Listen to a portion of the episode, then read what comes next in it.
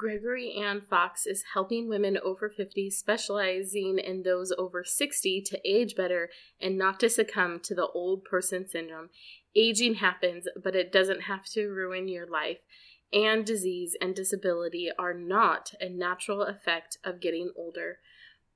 By making things simple and uncomplicated, the science Greg provides different ways to approach the aging issue because no two people are exactly alike. She does not believe in deprivation. Life should be delicious in all areas.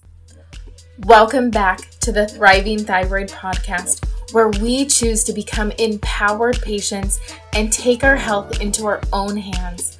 Hi, I'm Shannon Hanson, a Christian entrepreneur a mom of three, and after dealing with my own health mysteries, I made it my mission to learn everything I could about the thyroid.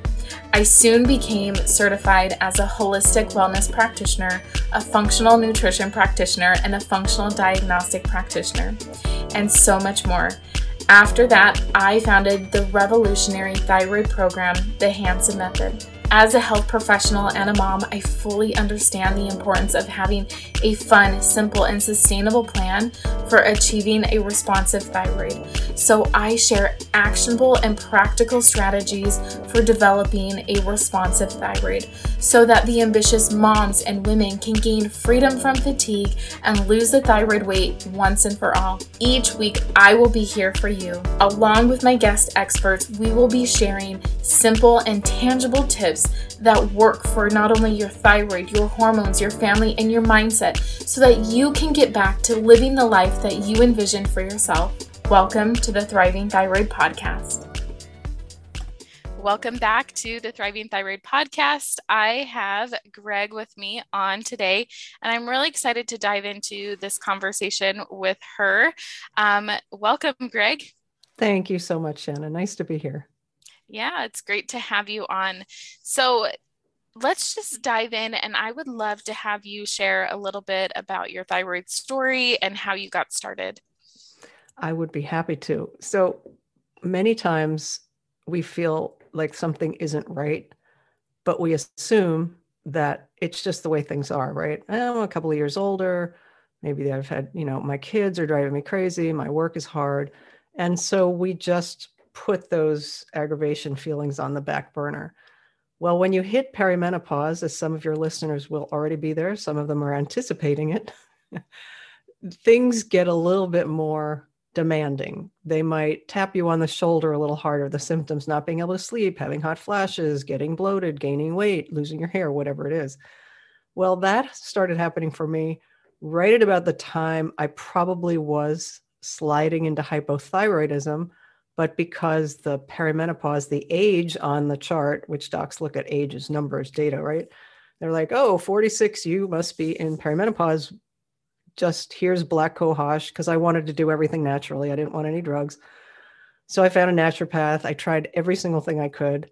In the meantime, I was engaged to a guy who's now my husband, who's nine years younger than I. So I had a mandate to get this handled because I was feeling like crap every time I got a hot flash, if he came near me, I'd be like, no, don't touch me. This was not going to end well. So, yeah, the natural stuff just was not happening for me. It was not working. I changed my diet, I did everything I could.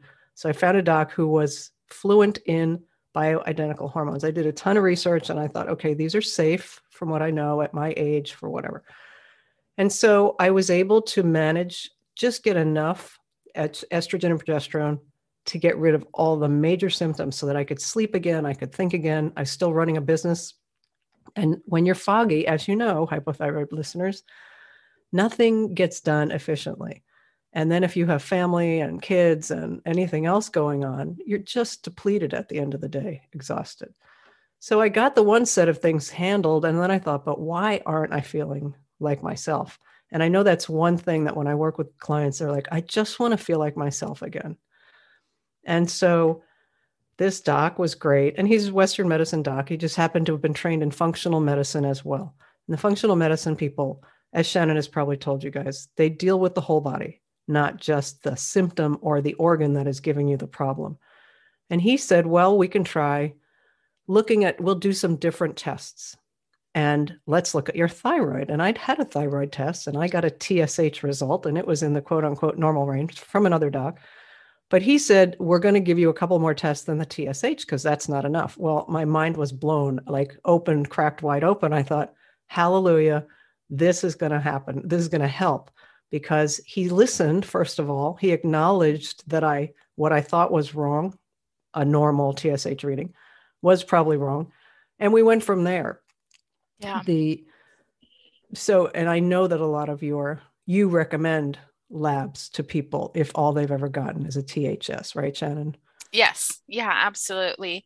Uh, we can, I ha- actually have it in my traditional standard um, show notes where you guys can go in and download our thyroid panel guide. And I just recently updated it to give you some additional tips on um, what to do if your doctor won't give you the testing. So, Mm.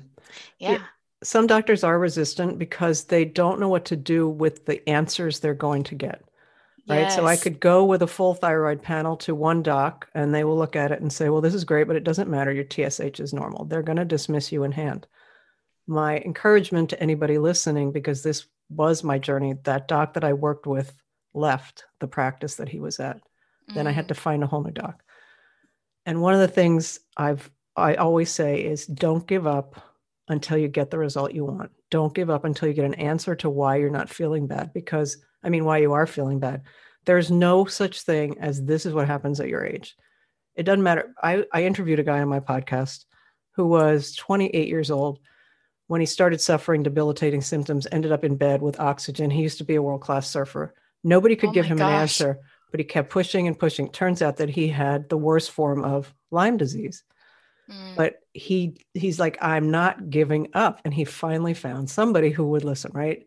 I don't think most of us are going to go through something that traumatic where we're in bed for three years, but I hope not. Bottom, some days you might feel like we never want to get out of bed, but not for three years. Yes. The bottom line is somebody will listen to you. And if it is somebody outside of a medical practice, if you're used to relying on Western medicine what about somebody who's outside of that? Functional medicine nutritionist, somebody like Shannon, somebody like myself, people that can offer expert advice, point you in the right direction of the labs that you might need. I, I really think everybody has to get used to the idea of getting labs done. Blood work, if you're afraid of the needle, get over it because honestly, data is your health and well being, like in a vial. Yeah. Because we can't just look at a person and say, all these three symptoms in Shannon are the same as the ones in Greg. So we're going to give them the same diagnosis. It's not the way the body works. And honestly, there is somebody out there that will listen. Yes. And I had, so I had a recent experience. As you guys know, I just recently had a baby. And I was experiencing like a UTI kind of symptoms. And my baby was having a yeast rash anyways, long story short, I did some research. I found out which probiotics that I should be taking because I was doing all of the natural things um, for the baby and clearing up her rash. And I was like, it's not clearing up. So, anyways, I dove into it more research and I found specific strands that helped with not only her yeast rash, but my UTI. Oh, interesting. and so I, it was one of those things for me that I was like, oh my goodness, we're having the same deficiency, more or less, in this probiotic strand, and it's exhibiting in both of us in different ways. So, yes, I totally believe that. And for people that are listening, Dr. Google is great to a point. If you don't know what you're looking for, Shannon has degrees in what to look for. I have been trained in what to look for. Not to say you shouldn't do your own research, but if you get frustrated and you feel like so many different things are conflicting, then it's time to get an expert uh, opinion, advice. And and there are plenty of Western medicine doctors who do know how to work with a, an out of whack thyroid, high or low. It yeah. just might take you a little bit of time. And I know it's frustrating with the insurance companies these days to stay in network, you go out of network, you pay more, you have to be primary care. You know, it's so crazy these days. Yeah. But what's your health worth? Because hypothyroid or hyperthyroidism is not just the symptoms, it's the long term effect on your quality of life that really matters. Yes, you want to get the symptoms handled, but if the symptoms aren't handled, they could lead to something worse. Yes. And I don't want that for anybody. Yeah, yeah, absolutely. So let's dive into medication. And I know you mentioned you're taking bioidenticals for yourself, um, but when you were going through your own journey and trying to get all these hormones balanced out, how did you get to the place of figuring out what medication was right to you for you after receiving the testing that looked at more than just TSH? Yeah, that's a great question because the BHRT does, in fact, interact with some thyroid medication. So once we got the, the symptom stuff handled and the doc said, we'll do some other testing, then we found out I was hypothyroid. And he said, okay, we're going to put you on the most common, which is synthroid. So, where this doctor was great on the one hand, he was a little bit limited when it came to thyroid education, which is a specialty. Um, and I did really poorly on synthroid. Within two weeks, I was bloated. I wasn't sleeping again. I just, it was not the right formulation for me. It also was not the right amount of different thyroid hormones. We don't just have one, we don't have T3 or T, we have a myriad of thyroid hormones, right? So, as I said, that doctor left. I finally found another doc that I could work with. And she was the one who said, you know, we have to take into consideration your BHRT before we think about a full thyroid medication protocol outside of the pharmaceutical ones. Long story short, I ended up on synth, uh, Nature Thyroid, okay. and that was the thing I needed because it's a complete thyroid package because it's made from an animal, not in a lab. Nothing wrong with lab. I, I mean, prescription drugs can be really great, right? They're life saving at times. Yeah. But you, my advice would be to make sure that you're getting a complement of thyroid hormones, not just the one. And also, most docs, when they're prescribing, they say they use a height and weight chart. If you're mm. five foot six and you're 130 pounds, we're going to give you so many milligrams of this thyroid, whether it's Armour, Nature Thyroid, Synthroid. That's not going to be great for everybody. When you finally moved me onto the Nature Thyroid, they gave me a height and weight. It was way too much for me. I was narcoleptic. I was like oh, falling oh, no. asleep in the oh, middle no. of the day. So, but I was so um, rooted in getting this thing handled and feeling like I said, like myself again. And he, she even said, just call me in four weeks, see how you're doing. I didn't wait four weeks. I was like, I got to see you now. So we lowered it. We and then over the years, because I get checked three times a year, some docs now I'm probably down to two times a year blood work to make sure that I'm not taking too much, I'm not taking too little. And I have a I, we moved out of the area. I have a phenomenal doctor that I work with now. He's a functional medicine doc trained in hormone management, thyroid and otherwise. And actually, I'm having a call with him after this okay. because my temperature's been really low and oh. I feel good, but that's like a sign that something's a little out of whack, right? So I'm happy to see him by we're doing a telemed call, which I love, um, and just go through it. But having a doctor like that in your corner or somebody like Shannon is it makes all the difference in how you feel about your treatment and whether you're safe or not, what's going on. Mm-hmm. I okay, so I wanted to kind of circle back to something that you were talking about. Um, and I I don't know what your beliefs are on this, but I believe hormones kind of build on each other, right? The base hormones are cortisol and insulin. If those are out of balance, then we're most likely going to have sex hormones and then we're most likely going to have thyroid issues. And so it was great that your doctor was like, hey, we need to get your sex hormones, your bioidenticals managed before we even look at your thyroid, because if that's still out of balance, your thyroid medication isn't going to be yeah. working optimally. 100% agree. Yeah. And um, the other thing that I do want to mention I'm obviously a fan of bioidenticals. I'm a fan of um, nature thyroid, you know, something that's a little bit more natural. Um, like you said, going to synthetic medication is sometimes needed because we can manage the, the dosage a little bit easier. Um, for women like my mom who have had a full thyroidectomy, I'm like, why is your doctor not giving you any form of T3? You know? so anyways, that's kind of my own little rant in terms of that's of a very mild rant.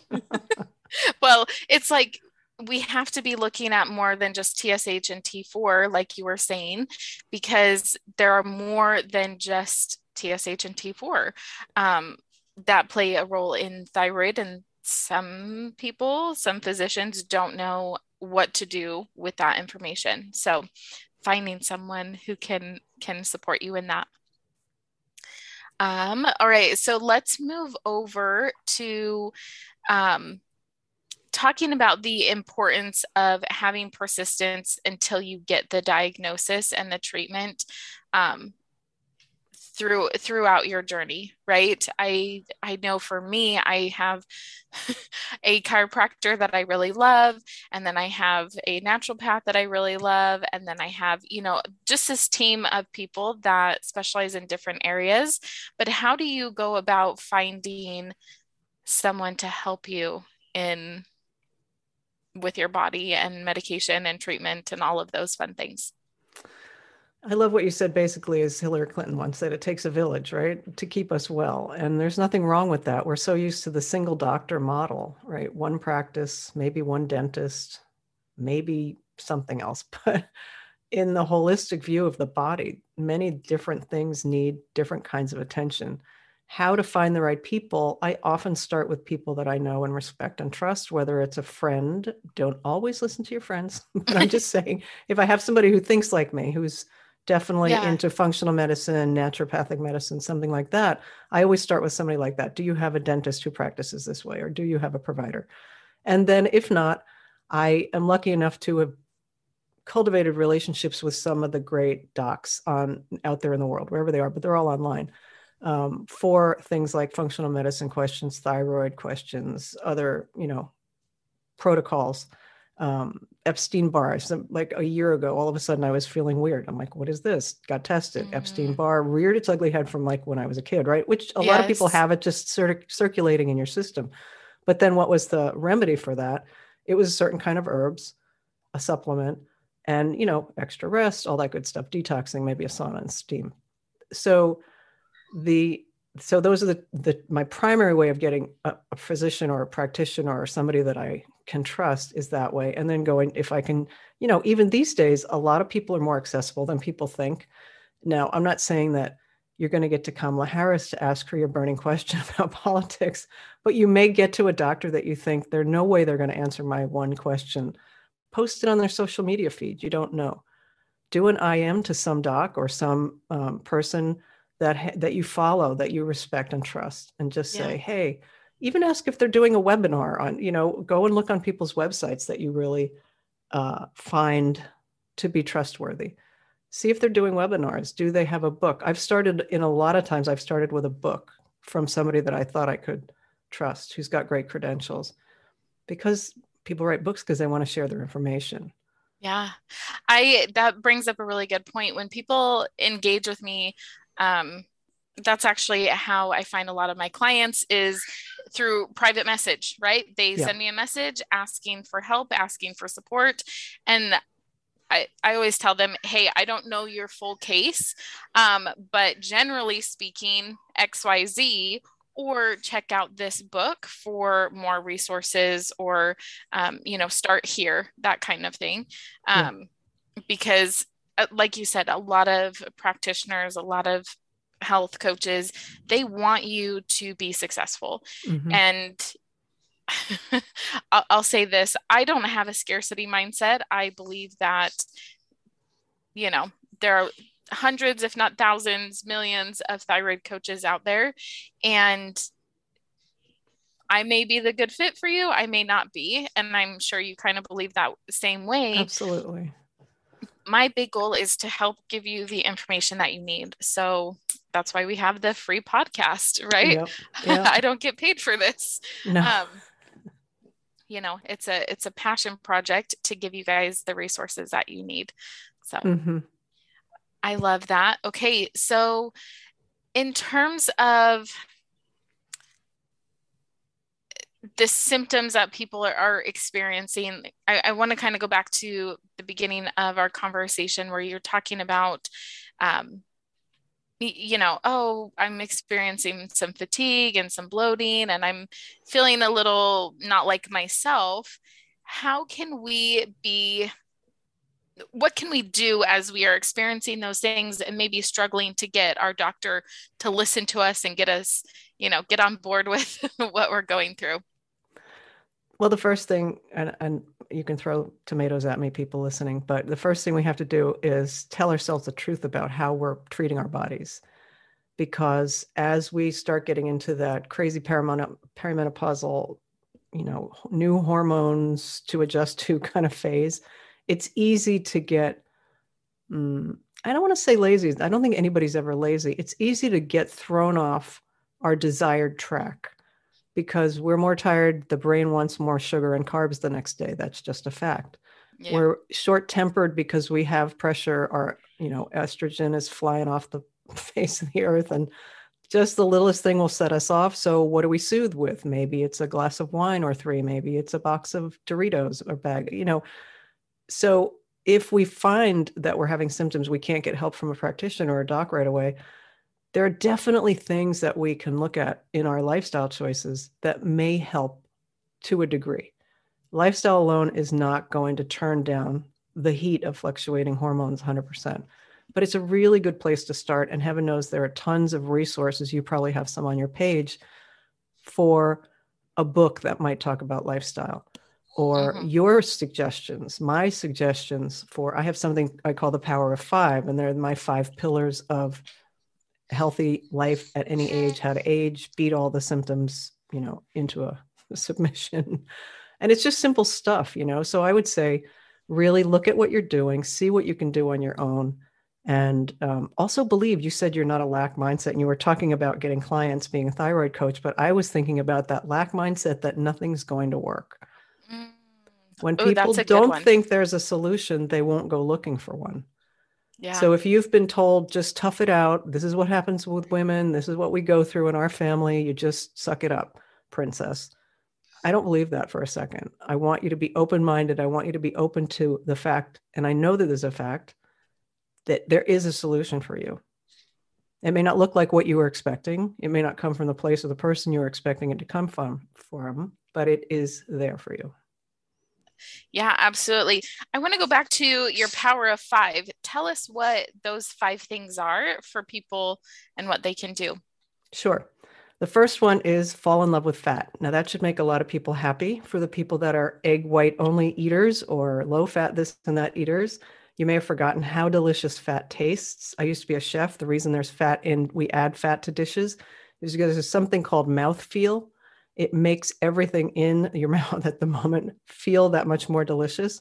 But the reason that I recommend it is that fat keeps us full longer.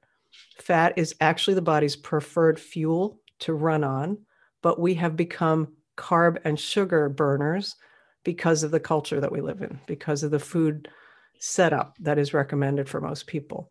But if you think of it like a fire, carbs and sugar are the little kindling that you put in to begin with. Fat and mm-hmm. protein are the big logs that keep that fire going for a really long time. So I always say fall in love with fat. The second one is eat protein at every meal and snack. And that doesn't mean you have to have a hamburger at every meal and snack. Doesn't even mean it has to be animal protein. It could be some nuts, it could be half a dozen things with whatever else you're eating. And the reason that is that every cell in the body needs protein. It is mm-hmm. the building block of so much, including strong hormone function. Every cell in the body has a receptor for protein. It also has receptors for hormones. So they work in tandem. The next one is to move. It can see these are more like a circle than in line. They all support each other, but we have to move. And that doesn't also mean you know, working out with weights unless you like to. It doesn't mean getting on a half marathon eh, unless you want to. But we have to have natural movement throughout the day. Uh, a friend, Annette Cashel, is a wonderful um, movement coach over in Ireland. And she always says that a workout is something that people tend to tick off on their list. They tick off a box on the list that says, I worked out, I can go do whatever I want for the rest of the day, which usually means sitting in the car to go to and from work, sitting on the couch, sitting at the table, she sitting tries to, at the desk. exactly. So she says we have to build movement into our day, whether that's getting up every hour and taking a five minute walk, bouncing up and down on your toes while you're doing the dishes. It's just getting more natural movement into our day. Yeah. The other one is sleep. Sleep is so important. And I know a lot of people think that as we age, we need less sleep. That's absolutely not true. What happens as we age, we get less sleep because of lots of different disruptions. So I, I say make it like a non negotiable that whatever you need to sleep, including kicking out your snoring spouse or partner, that's what you got to do. You've got to find a way to sleep so that in a room that is quiet and cool and dark. The yes. next one, I don't want to sleep, protein. Uh, well, you well, you're remembering the last one. I'll just throw this in. I had a really great sleep routine and then newborn comes along and I'm like, oh, oh my goodness. you know, what am I going to do because with my other 3 kids, I would stay up late trying to get everything done and then I was waking up to nurse and feed them throughout the night and then I was waking up early to get people off to school and make lunches and breakfasts and all of the things. And so for postpartum this time I am the two things that I am focusing on is number one, sleep, because I know that impacts my food intake, food cravings, and all of all of that portion.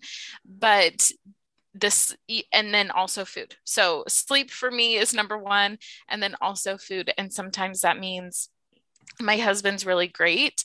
Um, last night, she wasn't going to bed at nine o'clock. And so he stayed up with her, and I was able to go to bed. And then he brought her in, and, you know, it was fine that way. And then this morning, um, he got the kids up and dressed and ready for school and took them to school, and I was able to sleep in.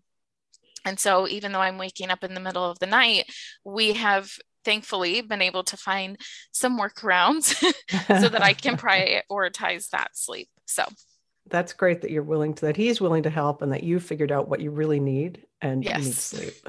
it took me a long time. I mean, my last baby was six years ago. So oh. just looking back, I'm like, man, when my sleep went downhill, that was when all of my hormones and, you know, sugar cravings and salt cravings and all of those things started to come into play. Um, th- you said a comment earlier about being true to yourself about how you're treating your body. And I had to get really honest with those things. So, which is the perfect lead into number five, which is learn to balance your blood sugar. Now, I realize mm-hmm. that everybody here is probably not a chemist, not interested in the science behind that. And you talked about cravings a minute ago here's how easy it is. If you fall in love with fat, if you eat protein at every meal and snack, if you move and if you get rest, you won't have those cravings. Your blood sugar will naturally go up after you eat and come back down within about 90 minutes. Now, stressful life can also raise blood sugar. Lots of things can, but food is the primary thing because we have to eat throughout the day. We don't have to get stressed, but we have to eat. So if you eat food that allows it to come up and come back down, you also talked about insulin resistance earlier on. If our blood sugar never comes back down to baseline or doesn't for a really long time, that means we're getting more insulin that can't do its job, but there's sugar, so it has to try and do its job. So it's circulating in our system. And mm. insulin circulating leads to insulin resistance, which is now they believe the cause of diabetes, heart disease, inflammation in the body or does inflammation lead to like they're all tied together right? Yeah. So learning how to if you're craving if you get hungry right after you've eaten if you get tired right after you eat if you need something sweet right after you eat your blood sugar is whacked. That's the only way i can think of to say it.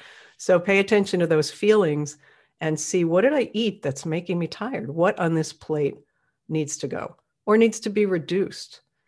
You know i'm not a person who believes in deprivation and taking everything out of our diets just because we have a problem but yep. and we're also smarter than we give ourselves credit for. A lot of people say to me, Greg, I don't know how you say you listen to your body. I don't know how to listen to my body. You do. You do. If you have heartburn, listen, that's a problem that your body's telling you is with your food, right? That's as simple as it is. Yeah.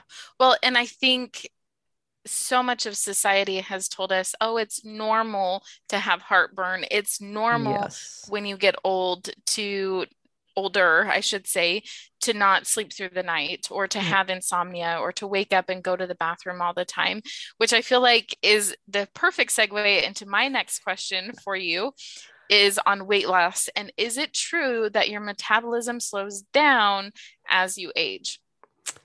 You know, as much as I'd love to have a definitive answer, I don't because science doesn't most of the people that I trust that I've read, including like the latest book that just came out called Younger You, and she's all into um, methylation and stuff. But metabolism doesn't go down as we age, but it is not as efficient.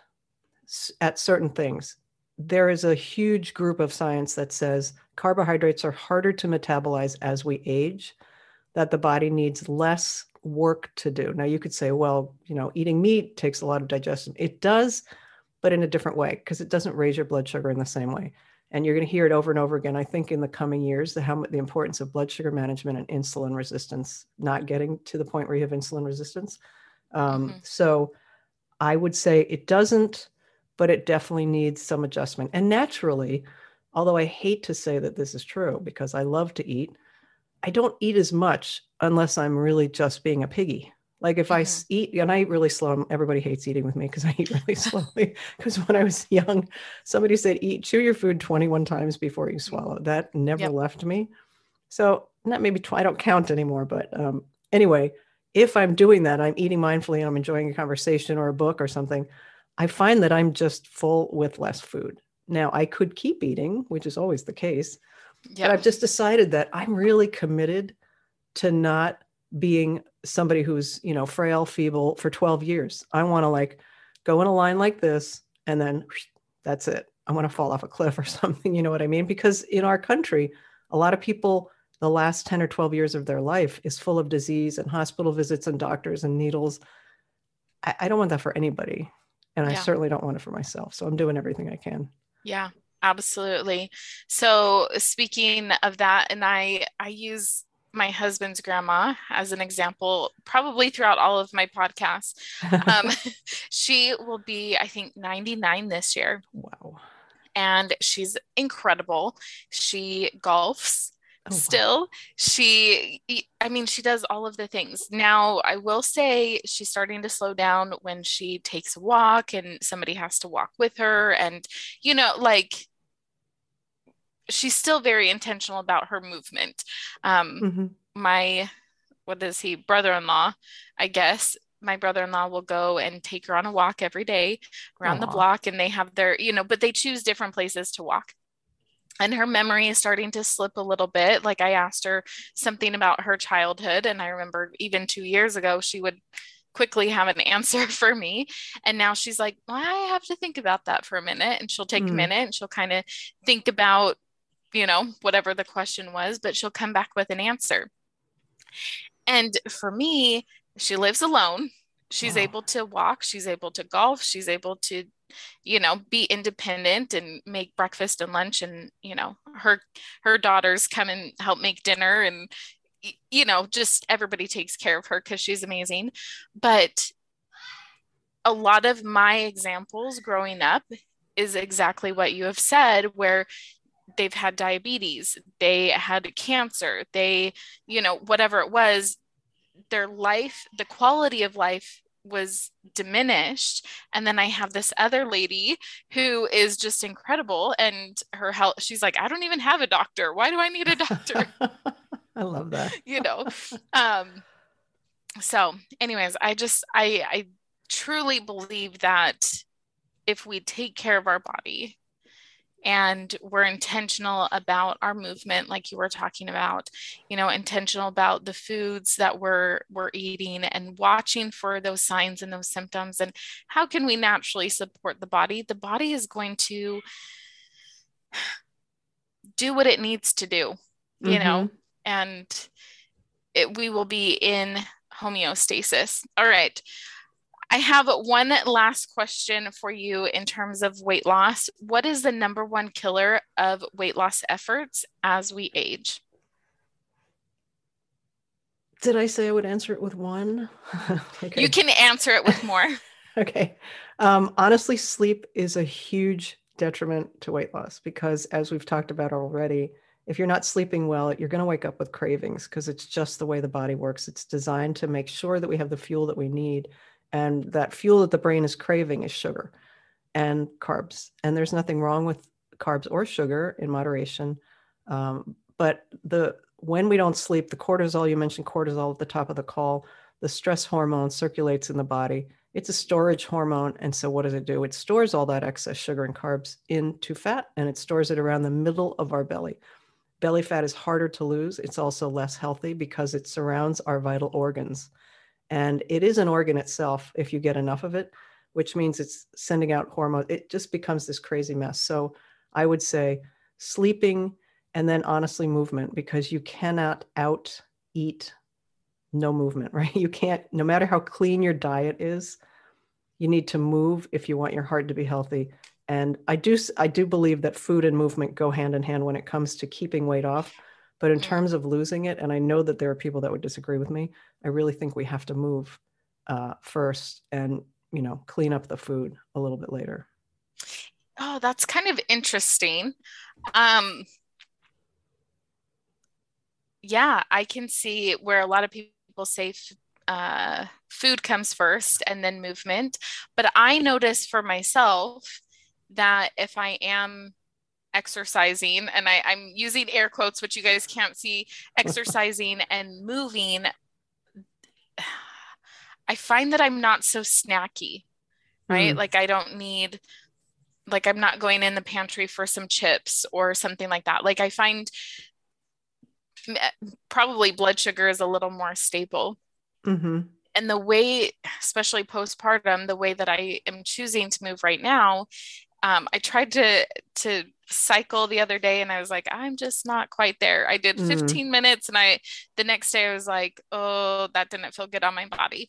But the way that I'm choosing to move now is stopping what I'm doing and intentionally getting up and going upstairs and switching the laundry or getting up and walking down to the end of the block and coming back.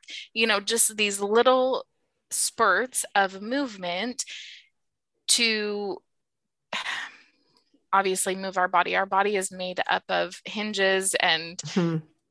what what are they called? I feel like I'm missing something. Hinges and all of these things because we are designed to move but because of modern conveniences, we can stay at home and work from our computer. We can get in the car and drive to a place, you know, drive to work, drive to the store instead of walking or even mm-hmm. riding a horse or you know something or a bike or a bike yes something that requires that movement yeah and so, i just want to add a little note about yeah. why i say the movement it's it's tacked onto what you were saying about you find that you're not as snacky. I find that if people start moving, walking especially is like such a great form of exercise. Then they they already know like I'm doing something for my body. Like what else can I do? A lot of times people think I have to change my food, my eating. It's it's a drudgery. They don't like it. They're pissed off about it. But who could be pissed off about going for a walk in the fresh air? I mean, you know, so I just think it flips it on its head. And I'm a big proponent of not doing what you've always done if yeah. you want a different result. Yeah. So, what would you say to someone who says, I don't have time to walk? I guess you got to change your priorities. I mean, honestly, you have at least I've seen two children. I think you have three. Four. four. Okay, so you have yeah. four children. You manage to run a business and you're figuring out how you can walk to the end of the block. That's a lot that you're doing already, and you're finding time. I understand that some people literally work, you know, 12 hour days. They've got kids they have to pick up or parents they're taking care of. Even if all you do is, like you said, get up, go upstairs and do the laundry or downstairs, wherever your laundry is, find some ways to get movement into your day and see if that doesn't spur you to want to do a little bit more. This is the one body you get. I'm not talking about another lifetime. There might be another one down the road. But right now, your body wants you to move and oxygenate and spread those hormones around and keep that heart pumping. So reorder your priorities if you got it. And I, I don't mean to be, you know, sounding like tough guy over here, but we don't have any other choice but to take care yeah. of ourselves. Yeah, I totally agree. I I always tell people because I'm totally guilty of the time thing. I'm like, I don't have time for that.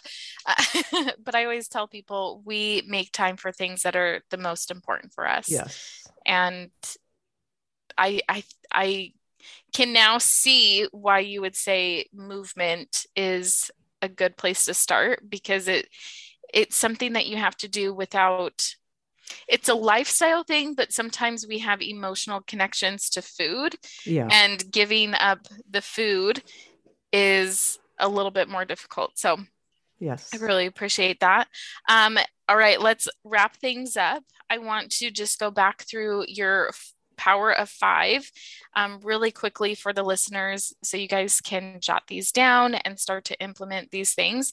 Um, well, let me have you do it. okay. Fall in love with fat. Yep. Easy. Protein at every meal and snack. Learn to balance your blood sugar. Super important. Sleep. Figure out a sleep routine and stick to it. You got to figure it out. It is doable. And move. Yep. Move it, Yep. move it. move it move it all right you guys start incorporating those things and um, greg how can the listeners follow you and get in touch with you if they loved everything that you have said and they want to check you out a little bit more Thanks for asking. Uh, my website is rebelliouswellnessover50.com. You can get a five day email workshop on the power of five by going to rebelliouswellness.com slash power and the number five. I'm on social media as Rebel Well 50, and I welcome, you know, emails gregory at rebelliouswellnessover50.com. And join, I have a podcast too. Lots of great guests. Um, Uh, so that's also at the website. okay is it the rebellious wellness Over what's 50. the name of the podcast It's Rebellious Okay. Wellness Over 50, and it's on Apple and Stitcher and all those great places. Wonderful. I'm so excited. And I will have all of this linked up for you guys in the show notes, and we will see you guys on the next. Thank you, Shannon. Wait before you go! Please subscribe if you found value in today's episode. Leave us a review and share on Instagram, and please tag us. We love your reviews! Pretty please!